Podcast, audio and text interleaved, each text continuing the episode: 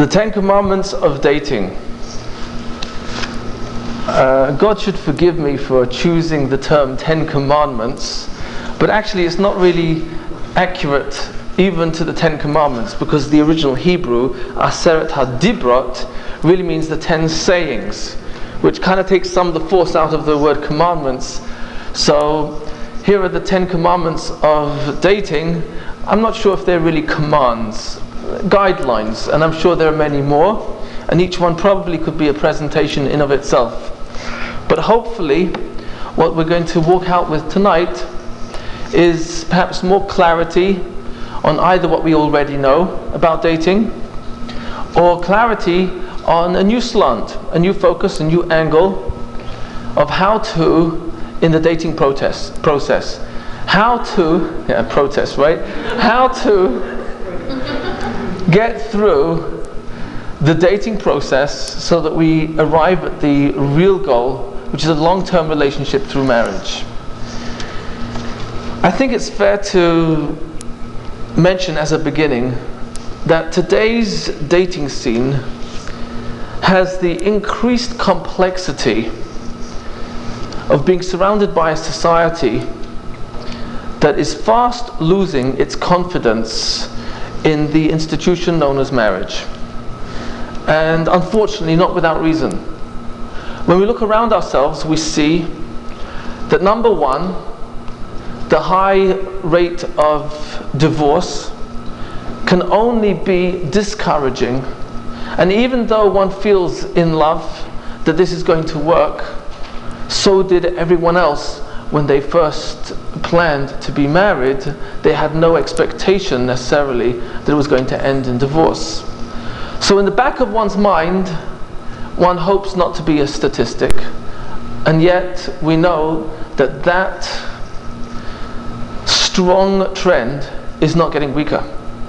Secondly, on a more personal basis, many of us have the experience that if our own parents were not divorced themselves, many times they weren't necessarily the best role models of a happy marriage.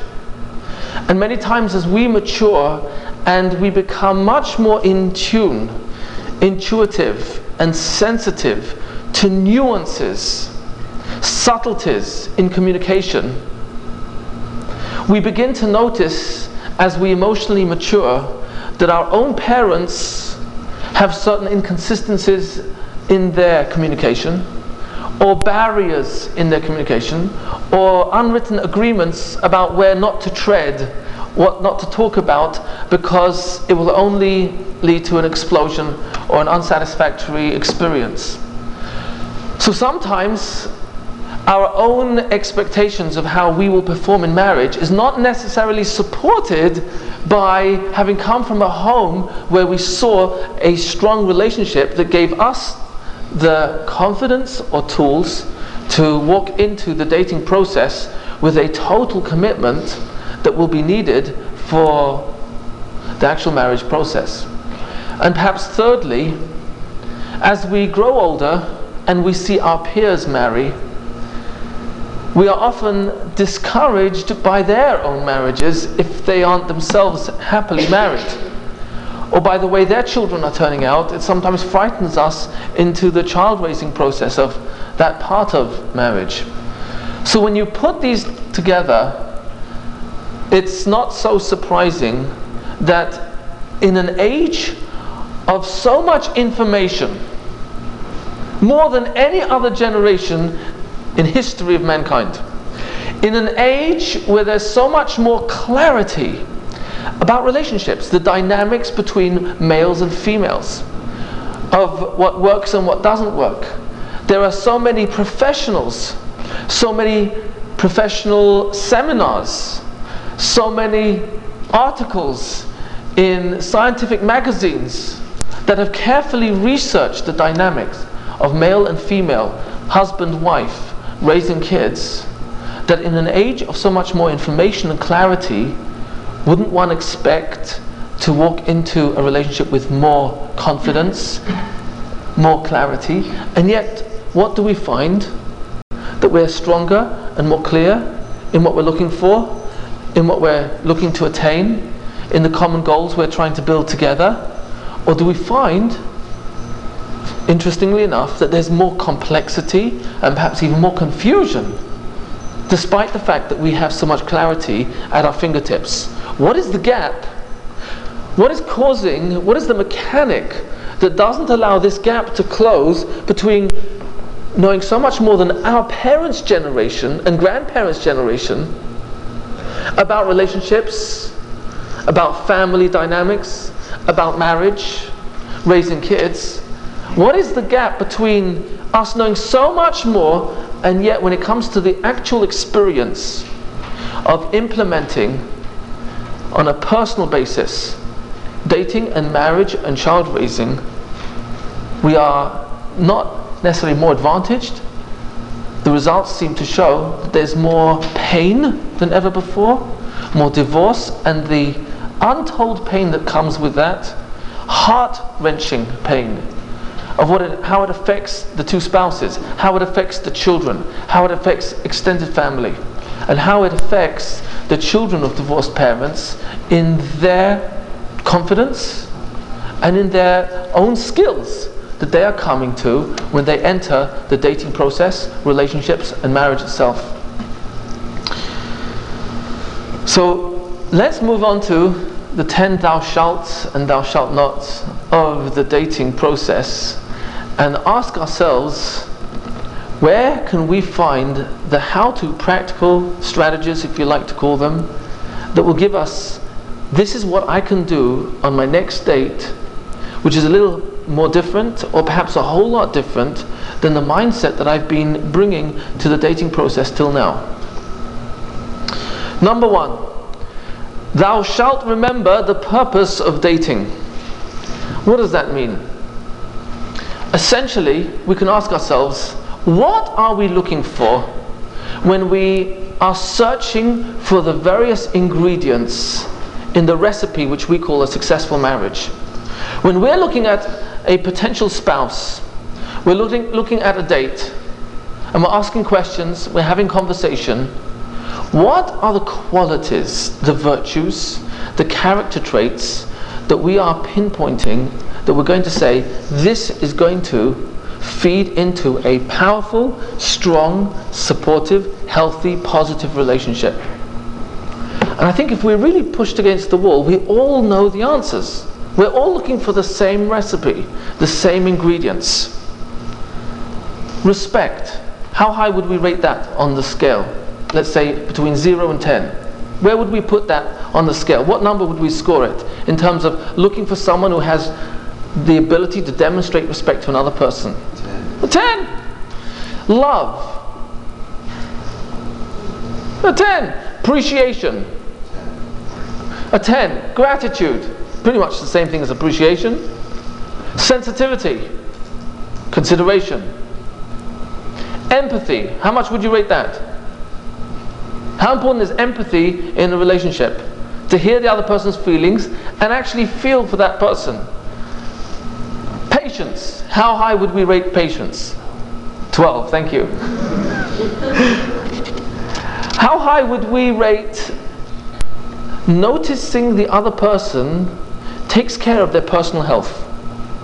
That they're responsible in the way they dress, eat, diet, exercise, sleep, vacate, take time off, relax. How important would we say, when we think about it, noticing financial responsibility, not necessarily success, which is a nice bonus too, but financial responsibility when we listen to the way the other person earns, spends, saves, invests, and listen to the way that it's perhaps based on principle as opposed to emotion, how strong is that when we ask ourselves in real marriage and in raising kids, how important is financial responsibility, managing finances in a responsible way, over and above even financial success in terms of a high salary, high commission. And we think about it, financial responsibility is probably the greater measure of what's going to lead to less friction between a spouse and their spouse when it comes to finances than how much money they actually have in their account. And the same with raising our children. If we were to answer the question, would you prefer to have unlimited amount of money to give your kids or that they would enjoy financial responsibility and with the principles that govern that responsibility be more able to enjoy their finances and build it and maintain their wealth? I think we would all answer, I would rather the latter for my children. So when we're going on the dating process and we're looking for little subtleties or clues, or we're asking openly about how to in finances, how to in taking care of one's health, we start to realize that there's a, a wide gamut of what we're looking for respect, love, appreciation, gratitude, sensitivity, empathy, taking care of one's health, taking care of one's finances. How about spiritual growth, personal growth? In terms of Jewish identity, the values, the learning, a connection to community, connection to spiritual values, connecting to God, prayer, the study of what prayer is so that I can appreciate and understand what I'm saying, the concept of learning about practices and observances so that if or when I embrace any particular observance and want to incorporate it into the marriage, in Shabbos, in keeping kosher, in passing this on to the next generation, our children, how important is it that we notice that in the dating process, the person we are dating has a desire for personal growth, spiritual growth. Because it's not only the person I'm interested in looking at right now, but who they're growing into, who they're becoming, and what their goals are spiritually and personally. Extended relationships, watching how another person that we're in a date with gets along with other people. Close family. How important on a scale of 0 to 10 would you and I score in rating someone that you're dating in how well they respect their father and their mother and their siblings? How well they get along despite the differences? How well they manage the differences? And then how well they get along with extended family and other relationships, whether it be a roommate, co-worker, the boss, clients. In the whole gamut, we realize that what's known nowadays as the emotional IQ of sensitivity, appreciation, gratitude, love, consideration, appreciation, respect, loyalty, trust, integrity.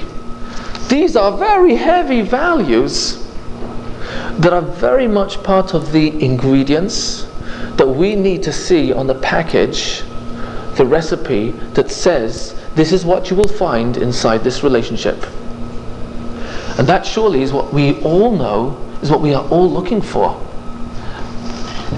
And even if we're not looking to score a 10 on every one of those because we're realistic in terms of where you and I and everyone is on the scale, we're up and down in different areas, but at least we should be scoring a pass mark on most of those, especially respect, loyalty, trust, appreciation.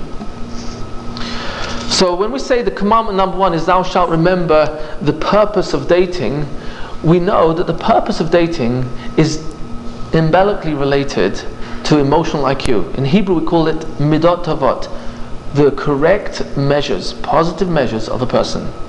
Midot means measures, it also translates as character traits, the personality virtues, qualities that we are truly looking for. And once it's very clear that those are the real priorities, who the person is in those areas, our antenna, so to speak, our focus, our mindset, our attitude, the critical lens that we place in front of our eyes while looking at the date and listening to them speak and respond to the waiter, to the person in the toll at George Washington Bridge, or to a cellular phone call and how they manage to get rid of the call, how they cut off abruptly or not abruptly, or how they manage to talk to their difficult mother or father. These are all clues we know that help fill in the scorecard, so to speak, of what really counts, what, what the purpose of dating is. In a sense, we are all salespeople by default. Salespeople, in the sense that whatever role we play, whether it's in the workplace, we're selling ourselves, we want to be as valuable as possible. Because if they're going to cut down, if they're going to downsize the company, then those of less value are going to go before those of more value. The client that has more value on track record or potentially is going to be the one that's going to receive the most attention because, again, they're offering most value in the relationship. Here it's money. We're salespeople when we're parents, we're selling to our children our values. We are salespeople by default. On a dating process, forgive me for using the analogy, it's no less the same process that we're selling ourselves how we dress, how we speak, how we respond spontaneously from our guts when we are pressed or have to endure a little bit of irritation, when we have to answer a difficult person, how to negotiate a deal that is not necessarily the terms we want. And how we talk to the person that we're dating about the things we go through, how we talk respectfully or not about our parents, respectfully or not about our boss, respectfully or not about our clients or co-workers or siblings, how we talk about life in general, these are all reflections of who I am in terms of my intrinsic value. How respectful, how understanding, empathetic, considerate, sensitive, all that we demonstrate in every area, whether it's at a restaurant, whether it's going through a toll, whether it's discussing our view about the movie, whether it's talking about future values, what to incorporate in child raising, all that's a reflection of where we are holding in the moment. And so we're selling ourselves in that moment. What I want to accomplish by making this statement is that what I sell myself when I'm exposed to a potential spouse is the value I'm offering in terms of sensitivity, respect, love, appreciation, all that we listed. These are the ingredients at whatever level we are demonstrating that creates the total value that we're offering to the person that we're in the dating process with. And this brings us to the bottom line purpose of dating from a Torah perspective. And that is number one, I'm really in this process to learn about me. Because how I talk, what I say, the tonality, the intensity of anger, or how I've thought it through and learned to be serene and be at peace with what's not easy in my life and not surrender in the sense that I give up, but no, handle it from a perspective of inner strength as opposed to emotion of anger or frustration or revenge or bitterness. The value I'm offering to a potential spouse is also teaching me where I am now. And if I'm consistently the same on any negative emotion, whether it's easy to anger, low in frustration, fast to lose my patience, not easy, easily listening and empathetic. If I'm consistently that way, that is the score I'm going to be offering on those areas to a relationship, not just in the dating, but in the marriage as well. Where am I in my personal growth, in my spiritual growth, in working on that? The dating process is the mirror and magnifying glass to help give me feedback about me. So that essentially, I'm learning about me. Number two, the dating process is not just teaching me about me, but where I become aware of the level of patience, kindness, appreciation, gratitude, consideration, empathy, listening, generosity in the dating process where I'm aware of that, not just the other person on the receiving end monitoring me, where I'm aware of myself and therefore can make adjustments based on the fact that I'm aware of my lack of patience or lack of empathy or lack of sympathy or sensitivity in particular encounters, conversations. That's where I move on to number two, which is I'm refining my skills bein adam lechavero between myself and other people. And one of the places to practice that is in the dating process.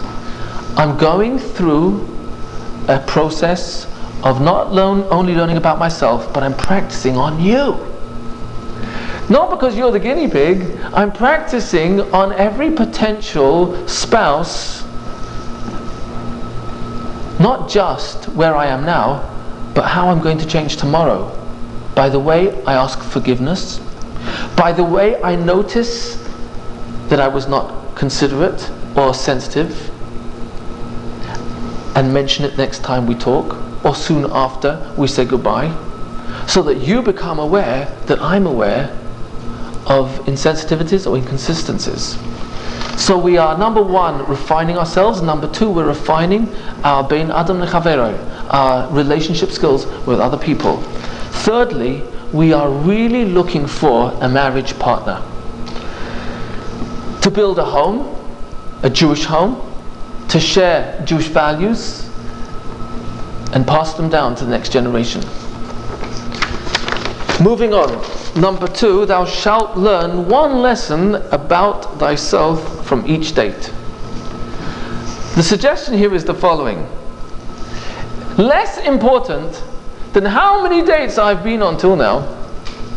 It's only 456 dates in the last five months. 1001 dates. The question is not how many dates I have been on, but how many adjustments, how many lessons, even if they're very small distinctions, in my personal awareness of sensitivity, consideration, appreciation, giving, consideration, gratitude, respect, trust, loyalty, integrity, love. How we are doing means the more dates we've been on, the more experience we can call upon, the more lessons we've been through, the more practice we've had, the stronger, better we get. If I'm looking to only find Miss Mr. Right, I hope it's the next date. I really do. I'm, I'm just so exhausted. I'm exasperated. I'm beginning to give up hope. This is ridiculous. I mean, 675 dates? This is madness. If I'm focusing on the number and who's next in line and whether it's going to be the right person or not, is it possible that I'm losing focus of what the other person is really going to get? And that is the added value of who I am because of the 678 lessons I bring to the next date. And if it's not that date, the 677 lessons I bring to the one after it. It's who I've grown to become through my past experiences that counts far more than who I'm dating, which number date I'm on, and the focus of whether they're going to be the right person for me. A suggestion is to keep a simple journal and I mean by that very simple, that after each date, identify perhaps no more than one distinction, lesson that I can take from what I just went through that is news about me. Or news, it's a chiddush, it's a new distinction, a new insight, a new level of clarity about how I show interest, take interest, give appreciation, I'm sensitive, when I'm in the presence of another person. And the more I remain focused on how I'm learning about me and what I'm giving to the other person, the more value I'm bringing to the next date and the next.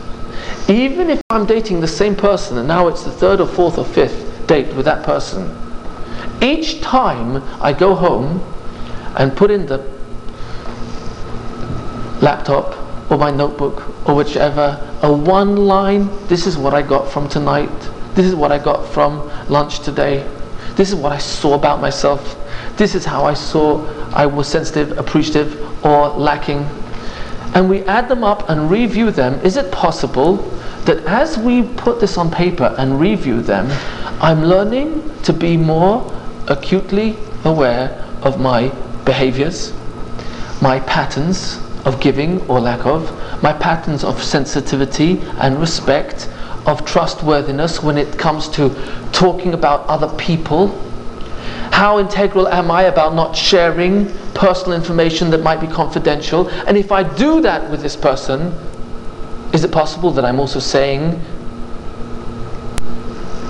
that if I'm telling you private information about another person, isn't it true that I'm more likely to do that about you when I see someone else? So if I show you that I'm not so willing to disclose something that is very private or confidential to someone else, and enable you to see, wait a minute, if I'm trustworthy, integral, if I'm showing that level of loyalty, this is a lesson not only about who I am, but you get the value of this is trust, this is the loyalty that they demonstrate in a relationship. Especially watch out for the midot tovot, the positive character, personality traits in England, America. Psychology has now renamed this the emotional IQ the sensitivity, the love consideration. These are what we have to watch out for taking an interest in the other person, being fascinated, the listening, the empathy.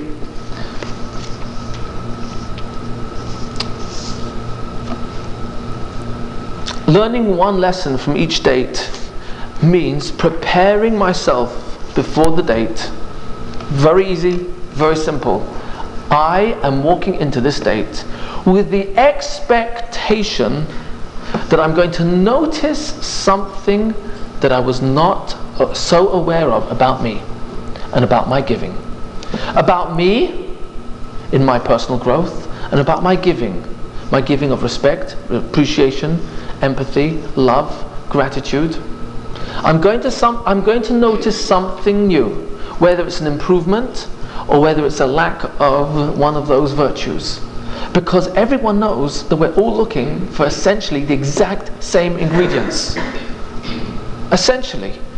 And we also know that when it comes down to the bottom line, no matter how successful and accomplished each person is in their own area of expertise, no matter what letters you can read behind their name when they give you their business card, no matter what position they hold in the corporate world, no matter how impressive their salary or car or outer image is, we all know that that aside, what's going to make the marriage or break it is not that list as much as the emotional IQ, our sensitivity and our respect and our loyalty and our trust and our giving and our appreciation, our gratitude, our love, our trustworthiness, sensitivity, endurance of irritation, our patience, our strength to control ourselves, that instead of being angry and using sharp words, I wait to hold out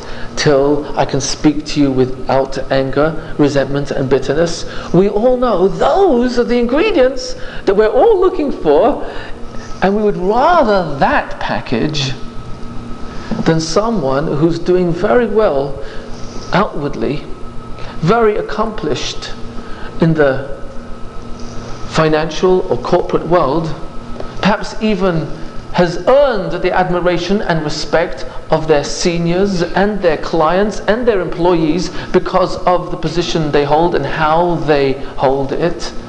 But we know that the bottom line is still how they're going to respect themselves and others on a one to one basis, how they're going to respect those closest to them on a one to one basis is the real measure of who we are.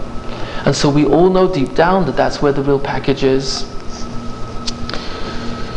walking into a date expecting to learn a valuable insight about my character, about how I date, how I talk, how I listen. What completely new clarity am I going to learn from tonight's date? A question that we ask as we walk into the restaurant helps focus the mind to notice what is different about the way we are talking, listening, and thinking. What long term qualities, what virtues from the emotional IQ that we listed, midot tovot, the good character traits, what special qualities will I notice tonight about the person I'm dating? Helps focus our mind on what's good about the person. I look forward to noticing how my date responds to my renewed efforts to listen, to be sensitive, to notice, to be caring, to be empathetic, especially on personal issues. If they've had a hard day, or a difficult relationship with a boss, or a client, or a co worker, or a sibling, or a landlady, or a landlord, or their parent, or me. And now we talk about it, and I listen because yesterday I didn't listen so well, and they notice the difference. Number three, thou shalt love thy date. Now, what does that mean? we are actually commanded, and this really is a command, love others like you love yourself, includes the person one is dating. How can I be commanded to love if I don't feel love for that person? But when we look carefully, and it's not a class now on the definition of love, but when we look carefully at the mechanics of love, we discover that if God commanded love, it has to be defined. Otherwise, how can He make us accountable if it's just an emotion that's either there or not? If He's commanding us to turn it on, it first of all has to be a choice it must be attainable in order for us to be accountable for whether we did demonstrate and give love to others, and it must have a definition. And the basic definition is that when God commands us to love others, He's telling us to look for the virtues, look for the qualities, look for reasons that will cause us to love the other person.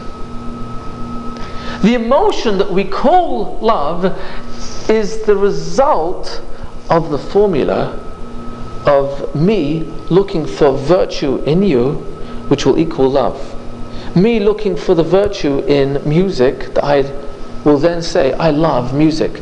It's because of these virtues which I'm noticing or experiencing.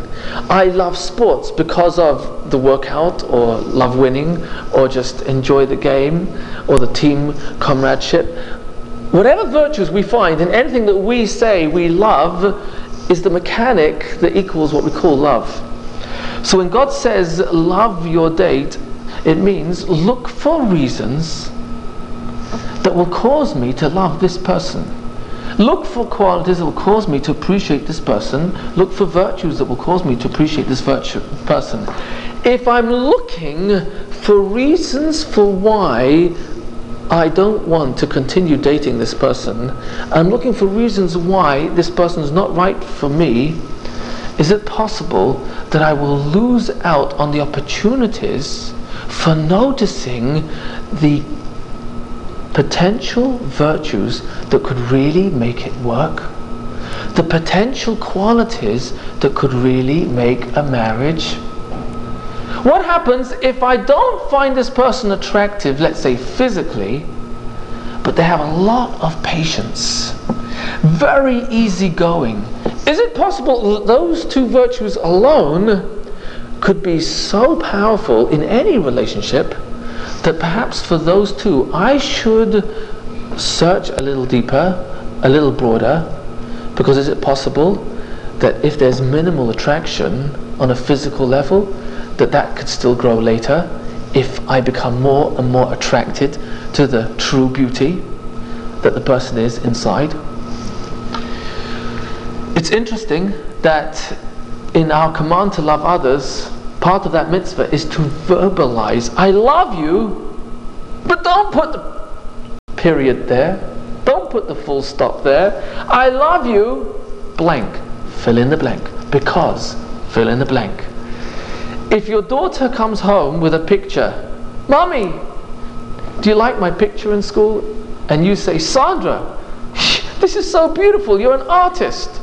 Do you necessarily believe mom? But what happens if in scenario number two, Sandra comes home and says to mom or dad, Mom, dad, look at my picture. And you say, Sandra, what a beautiful picture. Look at the sun. So yellow and orange and bright. Look at the rays coming off and the smile in the middle, just like your smile. And look at the straight lines that you made of the house and the green grass. Oh, such a beautiful day in your picture. It makes me want to smile. Sandra, you are a beautiful artist. Why does Sandra believe us the second time more than the first? Because if I just say you're great, you're lovely, you're wonderful, you're gorgeous, you're beautiful, you're special, I love you, you might not believe me. But if we spell it out and hook the reason on a specific encounter of what you did or said, now we are quantifying the reason, the mechanic that equals the result called love. And that person gets it. Wow, they appreciate me because. They love me because. They find me attractive because. They are attracted to my responsibility because. And we fill in those blanks for them. They feel connected. It's interesting that in Hebrew, love is the word ahava, which in the three letter root, ohev, is aleph, hey, veis. Each letter being Lashon HaKodesh, the holy tongue, God's language. This means that if this is the language which God utilized to create the universe, He spoke and there was light. If speech came before creation, if speech preceded physical reality, that means speech created physical reality. That means the words in Hebrew define reality. The word love in Hebrew, each letter of the Hebrew alphabet has its own meaning. Aleph means one, Bet means two, Hey means giving. One giving to another. Aleph, Hey, Veis. Love is the mechanic of one person giving appreciation to another. Ask yourselves if it's true that when we identify who did we feel most loved and appreciated, most respected for in our lives, most admired for, and we can remember as children, even as adults, people, whether it was parents, an uncle, an aunt, a, a teacher, that homed in on a specific virtue or quality about us and verbalized it, quantified it, described it, detailed it, and we felt appreciated, loved, unjudged, accepted. So the formula is clear. Thou shalt love thy date means look for the reasons that will cause me to enjoy your presence, to like you, to love you. The Pele Yoetz, one of our famous works on ethical conduct, tells us that our greatest craving is to be appreciated. It's the greatest craving in the physical, mental, emotional, spiritual wiring that God deliberately designed in a human being. The desire to be appreciated. And as much as maybe, if the propaganda is true, that one third of the people on this planet go to sleep starving of food, it's possible that more than two thirds go to bed starved of appreciation. That what we crave for more than anything, even more than the wage packet, is the appreciation the boss gives us. The money helps, don't get me wrong. Even more than the lifestyle that our spouse, our spouse is able to provide is the life appreciation of our qualities that they provide. More than our children want our physical, material support. They want our emotional giving that tells them I'm loved, appreciated, considered. I'm sensitive, I'm sensitized in the eyes of my parents, the minds of my parents. They care and love, and I have, I have a big place in their heart. Every time we spell it out, we are investing in that relationship. And the reason why it's true is because it's reality. God created us Tselem Elokim. In Genesis ch- in chapter 2, the description of man being created, man and woman, is that we were created Tselem Elokim, reflections of God. God has no physical attributes. So, what do we mean when we are a reflection, a tselem, a reflection of God, an image of God? It's referring to the spiritual qualities, the emotional qualities, the giving, the love, which is part of God, the mercy, the consideration, the patience. How many times we ignore His existence and He still gives us our lives? How many times we ignore our spouse or our children or we don't give consideration sufficiently to the date and yet, if they are enduring and sensitive, considerate, merciful, compassionate enough to give us another and another and another chance, is it possible that that will ignite in us the desire to give back?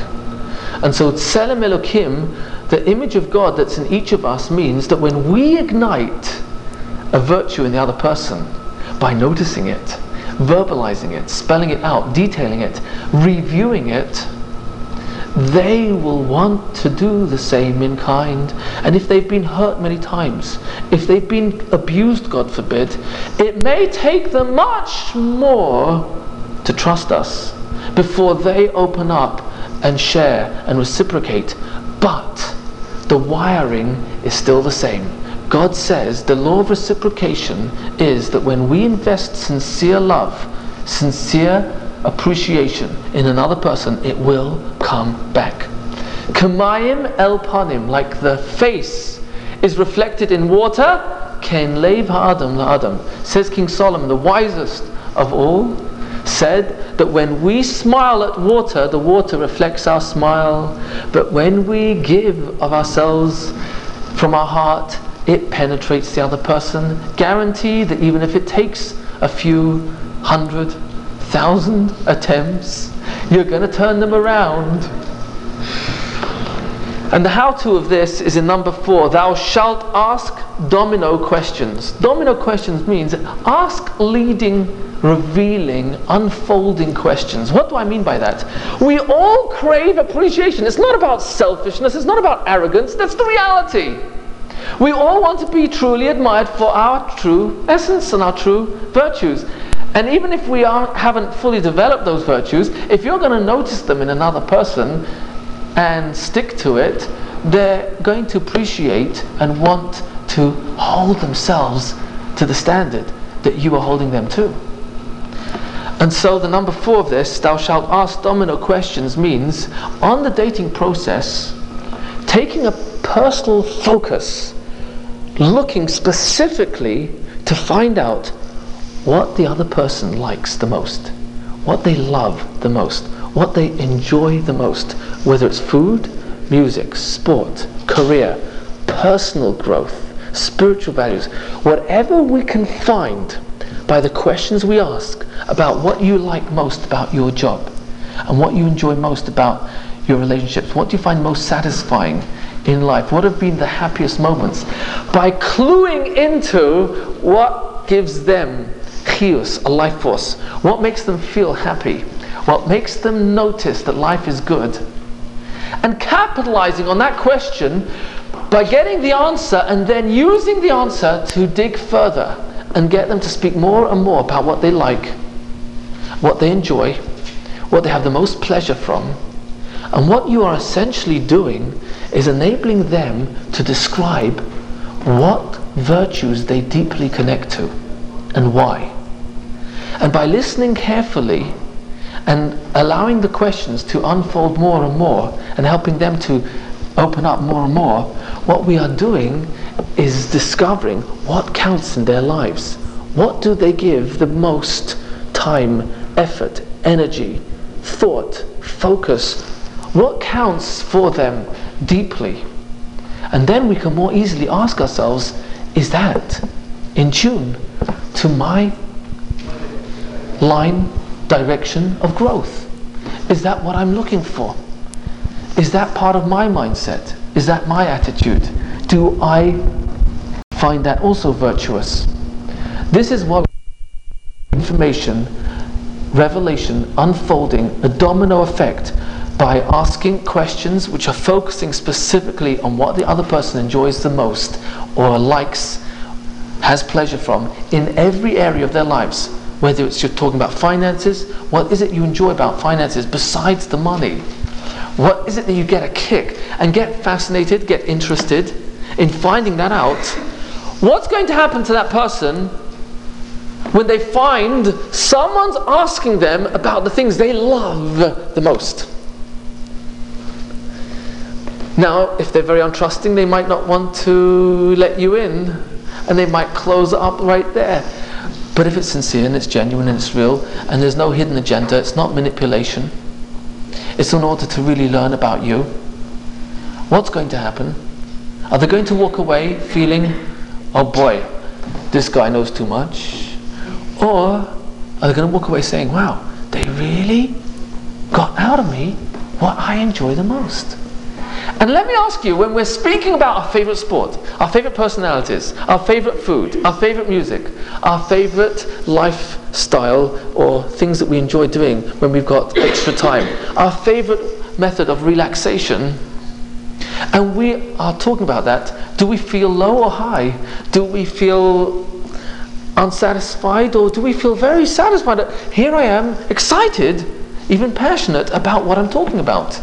and you are the one who's triggering it off, what does that do to the dynamic? What does that do to the relationship? This is not manipulation. Manipulation is where I've got a specific agenda to hit you or hurt you by entering into your personal, private zone. No, this is about learning about you. And I'm also learning how to take interest, to be fascinated, and to connect deeply. In Hebrew, the term used for finding the right partner, the Talmudical language used, is Metziut Hazivug, which does not translate as searching for the right partner. It correctly and accurately translates as finding the right personality in each potential person. Metziut Hazivug means finding. You can only find something that's already there. So if we're looking for the good, the virtues, we're looking to understand what gets that other person happy, what they get the most pleasure from, what they feel most connected to, we are helping find the potential good and virtue and quality in every potential spouse.